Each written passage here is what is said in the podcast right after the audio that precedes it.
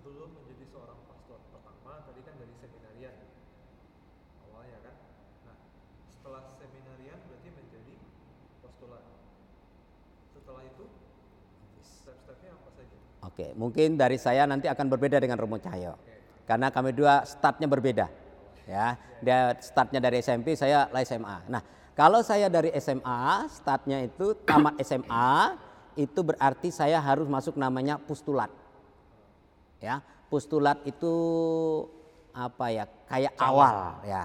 Ya, postulat itu awal mau tumbuh pustul, mau kayak tunas Postulat, kelapa calon, lah calon. gitu ya. Nah, itu masuk postulat dulu. Setelah postulat, baru kemudian saya masuk ke novis, novisiat. Nah, setelah novisiat satu tahun, baru kemudian masuk ke seminari tinggi. Seminari tinggi itu filsafat tiga tahun kalau dulu ya, sekarang agak berubah. Tiga tahun setelah tiga tahun itu ada namanya KKN atau top tahun orientasi pastoral setelah tiga tahun. Setelah pulang satu tahun itu berarti tiga tahun, empat tahun, pulang lanjut ke teologi. Itu tiga tahun. Ya, nanti setelah tiga tahun itu biasanya kalau saya dari SMA postulat sampai nanti tabisan sekitar 9 tahun. Baru kemudian ditabiskan jadi imam. Ya, itu tahap-tahapnya. Nah, beda lagi dengan Romo Cahyo. Tambahnya untuk saya ketika saya sehabis seminari menengah SMP. itu dari lulusan SMP itu lulus tambah satu tahun lagi yang disebut kelas 7. Nah saya waktu itu tadi tidak ikut kelas 7 di Bogor. Maka kelas 7-nya di Seminari Bertinianum yang Romoyon ikut juga. Itu yang masih tangkat postulat. Nah dari situ baru nanti masuk ke Jadi itu tingkat pendidikan itu ada namanya seminari rendah, yaitu setingkat SMP. Ya, itu selama tiga tahun. Kemudian seminari menengah itu setingkat SMA, itu tiga tahun. Kalau yang dari SMA ya. Lalu setelah SMA itu namanya itu masuk postulat tadi. Baru kemudian novisiat, kemudian semula tinggi. Jadi itu tahap-tahapnya. Tadi Romo Cahyo kan dari seminari menengah karena dari SMP langsung ke SMA seminari menengah di Bogor. Jadi itu tahap-tahapnya. Jadi kalau adik-adik nantinya masuk dari SMP itu namanya seminari rendah. Lalu kemudian SMP ada seminari eh, SMA, SMP, lalu seminari menengah itu di SMA. Ya, seminari tinggi setelah itu. Itu tahap-tahapnya. lalu selama masa pendidikan setelah lepas dari seminari Hmm. itu sempat berada di daerah yang bukan kampung halaman, bukan juga di daerah seminari asalnya, kayak TOP misalnya. TOP waktu itu Pastor Yon di mana? Ya, waktu itu saya top itu tahun 2001 persis saya ingat itu waktu kerusuhan di Sampit. Jadi saya ditugaskan di satu paroki namanya Paroki Parenggean. Itu separuh dari Pelangkaraya sebelum ke Sampit. Dia 35 kilo dari jalan raya. Dan di situ saya dulu dengan Pastor Chris pertama kali ke paroki itu. Baru pertama kali dibuka, belum ada apa-apanya. Jadi sama sekali memulai dari semua muanya. Baik itu pastoran, maksud pastoran sudah ada, artinya mengelola umatnya bagaimana. Waktu itu saya ingat belum ada magic oh ya apa rice cookernya belum ada, kulkas belum ada, TV belum ada di situ, memang kosong masih. Jadi saya merasa bahwa ketika saya ditugaskan di sana, saya harus menjadi orang yang kreatif. Dari sejak saya top ya tadi top itu tahun orientasi pastoral TOP tadi itu sudah saya didampi apa dididik supaya bagaimana saya kreatif karena ini semuanya baru umat juga baru ya kan dan saya juga baru jadi semuanya harus eh, aktif. Nah ini waktu saya tahun orientasi pastoral kemudian kembali. Nah setelah saya ditabiskan jadi imam lalu saya punya kesempatan juga eh, ada eh, ke luar negeri ke Prancis itu juga budaya yang berbeda berbudaya budaya yang berbeda, makan yang berbeda. Biasa kita pakai tangan di sana hanya pakai garpu dan pisau. Ya kan, biasanya kita makan nasi kemudian makan roti, makan salad daun segala macam. Biasanya kita minum air putih di sana minum anggur. Jadi jangan salahkan saya kalau ada sedikit bisa peminum ya kan karena dilatih di sana ya kan. Itu. ya kalau, kalau ya kalau bisa minum alkohol itu gara-gara tinggal di mana. Jadi memang budaya yang berbeda. Bahkan ketika saya kembali ke Indonesia, lalu saya juga tugas di seminari di Banjarbaru, bukan di kampung halaman saya. Setelah di Banjarbaru saya ke Balikpapan, lalu sekarang pindah ke sini. Artinya semuanya berbeda dengan karakter kampung saya, asli saya, tetapi memang itulah kami para pastor untuk bisa beradaptasi dengan kemampuan kami. Makanya tadi hasil pendidikan itu nanti kualitasnya ketika hidup di tengah umat. Tidak hanya waktu dapat A atau B atau C waktu kita ujian dulu. Jadi memang nanti kelihatan kualitasnya ketika sudah berkarya di medan karya. Itu saya. Untuk tambahannya, jadi setelah selesai filsafat tiga tahun, lalu tadi tahun orientasi pastoral. Itu tinggal di satu paroki. Saya tahun 81, 80 81 pas ada perubahan itu mata kuliah tahun mata kuliah berubah ya dari Januari ke Juni waktu itu. Saya satu. Sehingga topnya boleh kata ya dua tahun di Purwodadi daerah Semarang di sana memang sebagai calon pastor belajar melihat bagaimana menjadi pastor bagaimana melayani umat. Maka di sana juga udah mulai memimpin ibadat, udah mulai khotbah, didampingi oleh pastor kepala. Waktu itu pastor saya di Purwodadi, pastor eh, Broto Santoso, dan juga ada teman rekannya juga. Ya, jadi di situ juga sambil menguji panggilannya sendiri apakah mau lanjut atau tidak. Kan dari teman-teman saya yang sesama top juga, tidak semua kembali masuk ke kuliah teologi. Berhenti setelah tahun orientasi pastoral. Menemukan jalan hidupnya, tadi menemukan pasangannya. Ya sudah, mereka juga punya hak untuk itu. Begitu.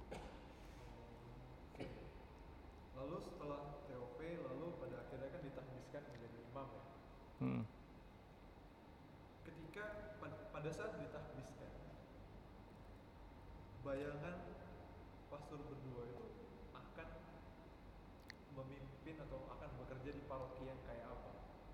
Atau atau punya mimpi, ih saya ingin bekerja di paroki yang seperti ini. Pernah ada berpikir seperti itu? Untuk saya sendiri, jadi ketika THP stop itu masih teologi lagi tiga tahun, kemudian tahbisan diakonat dulu, biasanya kalau zaman sekarang tinggal di paroki, kalau zaman saya masih tetap tinggal di semenari. Jadi itu ada tahbisan, tahbisan ada tingkat-tingkat tahbisan eh, diakon, diakon imam, sebelumnya ada tahbisan lektor. menjadi lektor, itu semua ada tahap-tahapnya. Ya. Ketika bisa menjadi imam, saya waktu itu berlima. Berenam karena ada teman kakak kelas yang ikut. Ya. Nah, ketika kami bersama-sama berenam, kita menjadi imam, pikiran pertama-tama untuk kami bersama waktu itu, karena kebetulan kami juga semua pelajaran di zaman saya itu hanya ada dua bagian. Bagian pertama namanya kelas A, dan kelas B. Kelas A itu kelompok kelompok pastoral, ya, menjadi pastor paroki. Nah, kami berempat itu termasuk kelompok kelas A. Jadi pikirannya tinggal di paroki, maka pelajaran-pelajaran akhir juga dijelaskan bagaimana hal-hal berparoki yang konkret yang harus dihadapi. Pastoral-pastoral yang sederhana. Misalnya kalau pas misa, ternyata tahu-tahu anggurnya atau hostinya habis. Bagaimana tindakannya? Bagaimana kalau pas ekaristi tahu-tahu ada hujan? Lalu bagaimana tindakannya? Jadi yang hal yang konkret, yang sederhana. Karena bagian pastoral. Nah, kok bagian B itu bagian yang buat tesis-tesis. Nah, ada teman satu yang bagian B tesis-tesis. Nah, biasanya kok yang bagian B kadang-kadang bisa di samping paroki masih ada kemungkinan bisa ditugaskan di Romoyon belajar dulu mendalami salah satu ilmu untuk keperluan tarekat juga. Maka pikiran pertama-tama semua yang tabiskan pada umumnya aku mau menjadi imam di paroki entah ditaruh di mana tidak bisa memilih tergantung putusan dari pimpinan disetujui oleh uskup setempat. Iya, eh, pikirannya sama bahwa semua jadi pastor itu di paroki awalnya. Karena memang dididik untuk itu dulu. Awal beda kalau mungkin Yesuit yang memang untuk pendidikan. Ya, atau CDD ya kan. Itu memang untuk pendidikan. Kalau kami itu memang taunya nanti jadi pastor paroki. Saya tidak bisa membayangkan dulu saya harus studi lalu kemudian kembali kemudian tinggal di seminari. Itu di luar bayangan saya dulu. Saya mau jadi pastor yang seperti pastor yang saya lihat di Jogja itu yang mimpin misa gitu kan. Itu aja sih. Nggak terlalu muluk-muluk. Jadi ya terserah mau ditugaskan di mana sih nggak ada masalah. Tapi bahwa hampir pasti di kepala saya bahwa jadi pastor itu di paroki. Apakah pastor kepala atau tidak? Di seminari sama sekali tidak. Tapi jujur ketika saya di seminari saya selalu mengatakan saya ingin kembali ke seminari lagi. Ya itu. Lalu setelah ditahbiskan sampai sekarang di paroki mana? Pastor berdua merasa punya kesan yang paling teringat. Paling lama silakan uh, saya sendiri ditahbiskan tadi tahun Juli 85 ya pertama-tama saya ditugaskan saya dari Jawa, maka pertama tugas saya itu di salah satu paroki ya kecil ya, di Kartosuro itu hanya enam bulan. Lalu dari sana pindah lagi di paroki Purwosari Solo. Di sana menjadi pastor rekan bersama Romo Widiantoro itu empat tahun. Baru langsung menjadi pastor paroki kurang lebih juga empat tahun. Nah, di sana saya ada mengesan karena yang periode kedua itu yang menjadi pastor rekanku itu mantan dari pastor yang dampingi aku di novisiat, magisterku. Orang yang sudah sepuh dan orang yang keras. Sehingga pada waktu itu pernah terjadi ketika aku sudah menyiapkan Paskah, malam Paskah, saya mengambil bagian yang uh, upacara itu memuncak, bagian upacara cahaya di tengah-tengah, dia nggak setuju, ngebrak meja ya, karena orang memang keras. Ya. Saya pikir daripada bertengkar di hadapan umat, ya udah ngalah salah satu kembali ke hal yang biasa. Ya. Terus saya mengesan di sana, kan sana juga di samping bersama dengan pastor rekan yang adalah mantan pimpinanku di Novisiat, juga bersama Romo Belus, seorang yang sudah sepuh, sudah tua, orang Belgia. Dia sudah melepaskan, meletakkan, ya ini tugasmu, sudah menjadi pastor yang sudah pensiun, ya sudah. Tidak mengganggu pastor paroki yang baru, itu tugasmu itu estafetnya sudah aku berikan kepada yang muda. Aku tidak mengganggu mereka-mereka. Dan dia pandangannya semua baik. Semua indah. Jadi kalau dia ditanya, apakah misal kita bersama-sama mungkin sedang ngomongkan seseorang yang nggak baik, dia katakan, bagi saya baik. Untuk saya nggak ada apa-apa. Bahkan Nobel yang sudah sepuh itu suatu saat kalau misa pagi itu kesusteran kurang lebih mungkin setengah kilo. Ada biasa kalau masih pagi-pagi jam setengah enam atau jam lima itu masih ada beberapa orang yang sering menjajakan diri. Om, om, om, ada yang baru om gitu. Dia mengatakan, saya menikah, ini mungkin boten kagem kulo, kagem sanasipun. Ya. Selalu dipandang dengan baik adanya. Lalu dari Pursari, sama nikmati keindahan bersama orang tua, bersama Romo yang keras. Ya, dan zaman itu saya sebagai pastor pembantu, pastor kan, belum boleh memakai mobil. Zaman itu umumnya yang memakai mobil pastor kepala. Pembantu hanya pakai motor saja. Saya pikir waktu itu ya karena belum punya SIM, oh, ternyata memang pastor kepala yang punya hak mobil, bukan seperti zaman sekarang ya semuanya bebas. Nah dari sana pengalaman baru lagi pindah di paroki Boyolali.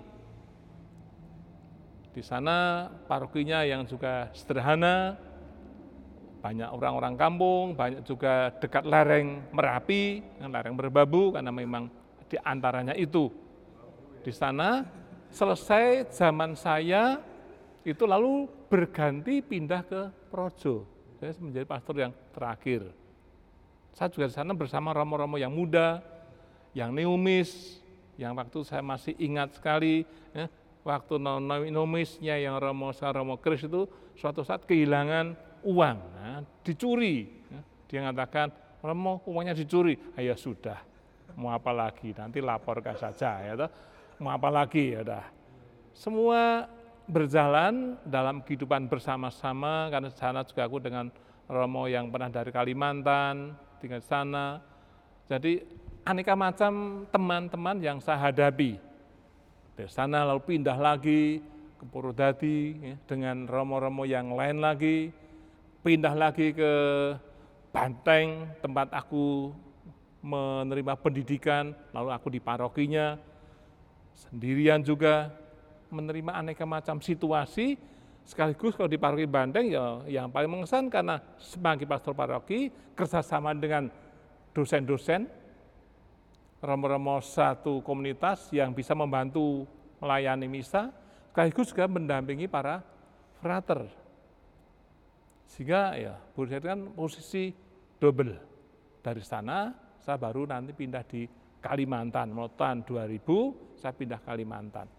Jadi 15 tahun di paroki di Jawa, sekarang mulai 2000 saya ke sini sudah lebih dari 15 tahun di Kalimantan ini. Mulai dari Ampah, Kalimantan Tengah, pindah di Banjarbaru, Kalimantan Selatan, lalu pindah di Katedral, di Samarinda, lebih pindah di Barong Tongkok, lebih pindah sini.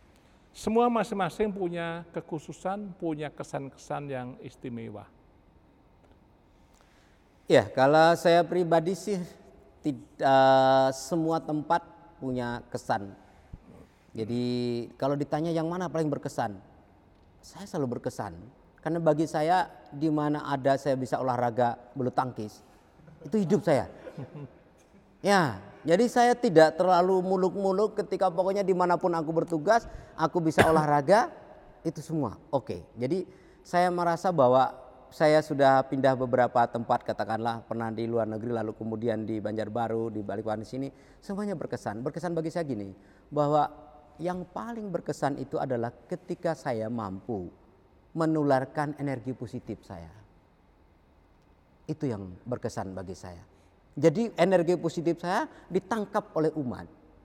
Saya yang semangat, umat jadi semangat. Itu yang berkesan bagi saya. Baik waktu saya di seminari maupun waktu saya di uh, baik saya di Perancis di seminari maupun di Balikpapan maupun di sini. Itu yang selalu berkesan bahwa umat itu ketika saya transfer energi positif ditangkap secara positif. Dan menurut saya inilah yang berkesan bagi saya bagaimana saya mengtransfer energi positif saya dan umat menangkap dan semua tempat sama bagi saya. Saya tidak pernah kesulitan. Tidak pernah kesulitan untuk beradaptasi untuk siapa pun bahwa saya tetap menjadi seperti ini karena saya mencoba untuk mengeluarkan energi positif saya, semangat saya kepada dalam pelayanan saya, kepada teman-teman saya, kepada siapa pun yang saya layani. Jadi kesannya bagi saya itu saja sih. Semuanya dari diri saya.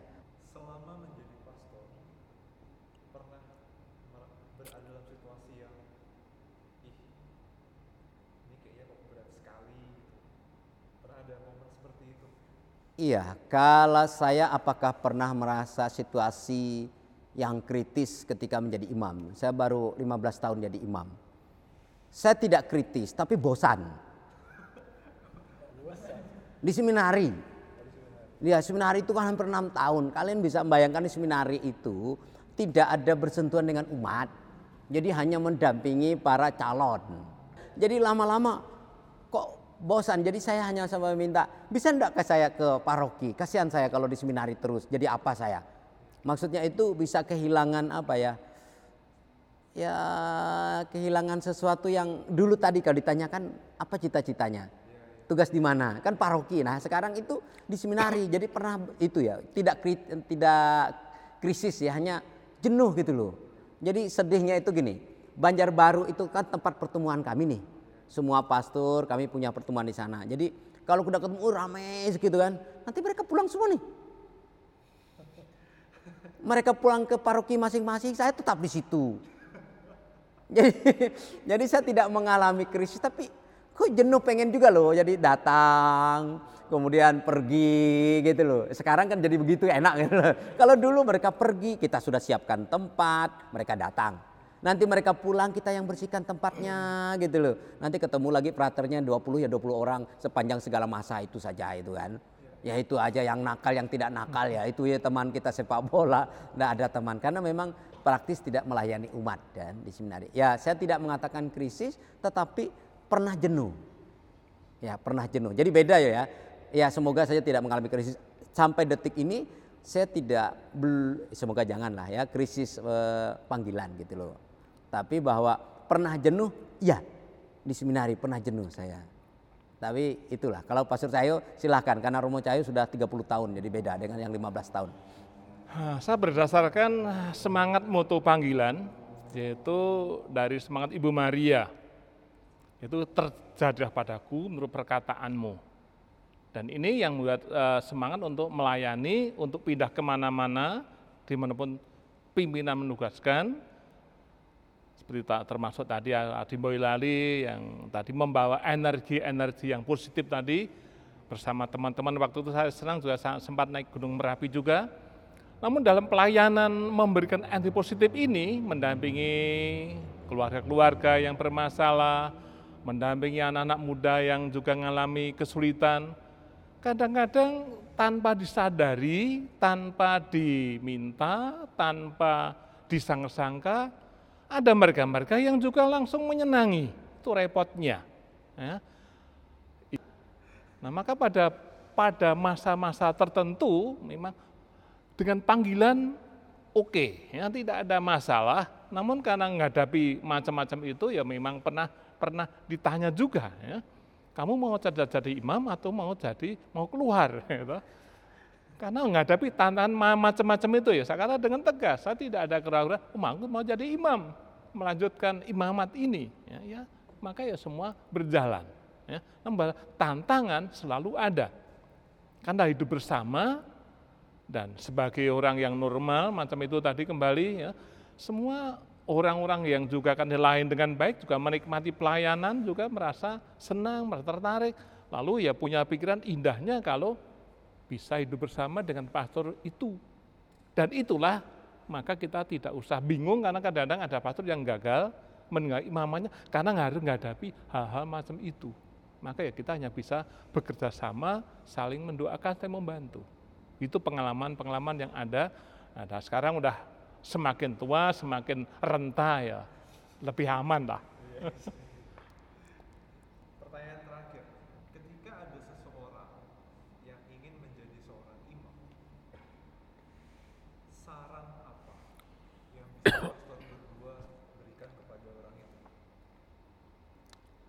Dari saya, kalau ada orang-orang muda ingin menjadi pastor, saya selalu pesan, menjadi orang baik tidak harus jadi pastor. Kenapa? Supaya kalaupun gagal, ya ini prinsip saya, walaupun gagal di seminari, tetap menjadi orang baik. Jadi menjadi orang baik tidak harus jadi pastor. Kalau dia gagal jadi pastor, tetap jadi orang baik, tidak bisa, tidak akan hilang, toh.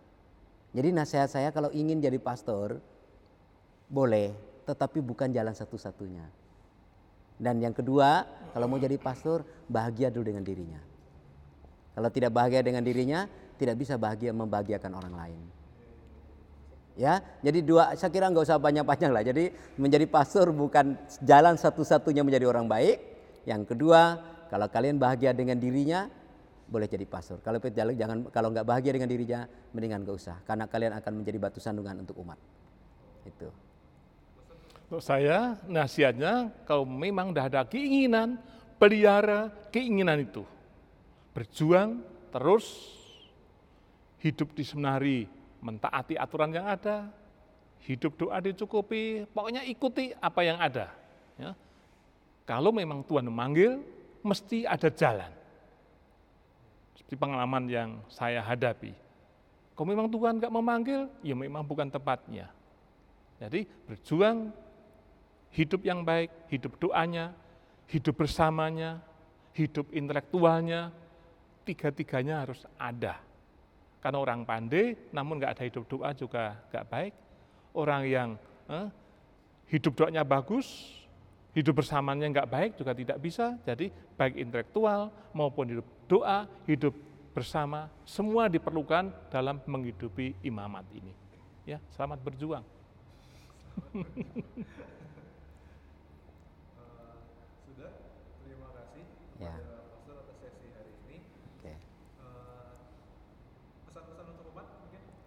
Oke, uh, saya sebagai pastor paroki pesan kepada seluruh umat, khususnya rekan-rekan muda yang uh, yang melihat tayangan ini, saya berharap bahwa ini menjadi apa ya uh, pandangan membuka pandangan kita bahwa inilah kami sebagai imam. Imam itu tidaklah malaikat. Imam itu orang biasa. Karena kami orang biasa, tolong dijaga Ya kan? Karena kami ini orang biasa. Ya, jangan salah ya. Kami ini orang biasa ya. Jadi masih laki-laki normal, laki-laki yang masih bisa tertarik dan bisa ditarik.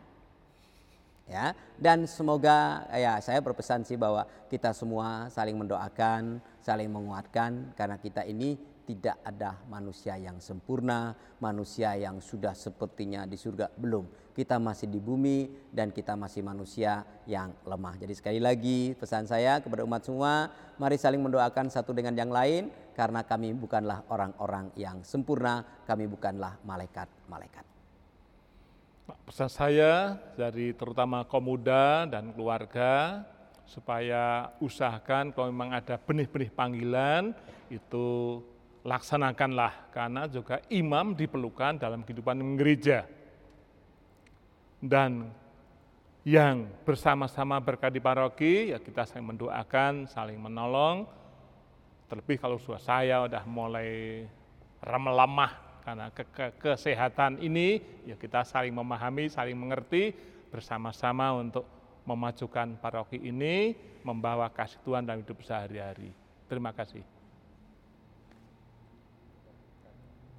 Oke, uh, umat semua jangan lupa untuk selalu mengikuti dan menonton dari dokumentasi Santo Lukas karena ini bisa membantu dan menguatkan iman kita, menguatkan iman kami sebagai sebagai imam dan juga menguatkan iman umat semua, khususnya orang-orang muda. Ya kalau pengen jadi pastor silahkan ikuti kami semua. Kami tunggu karena setiap minggu kami akan muncul di channel ini. Cukup?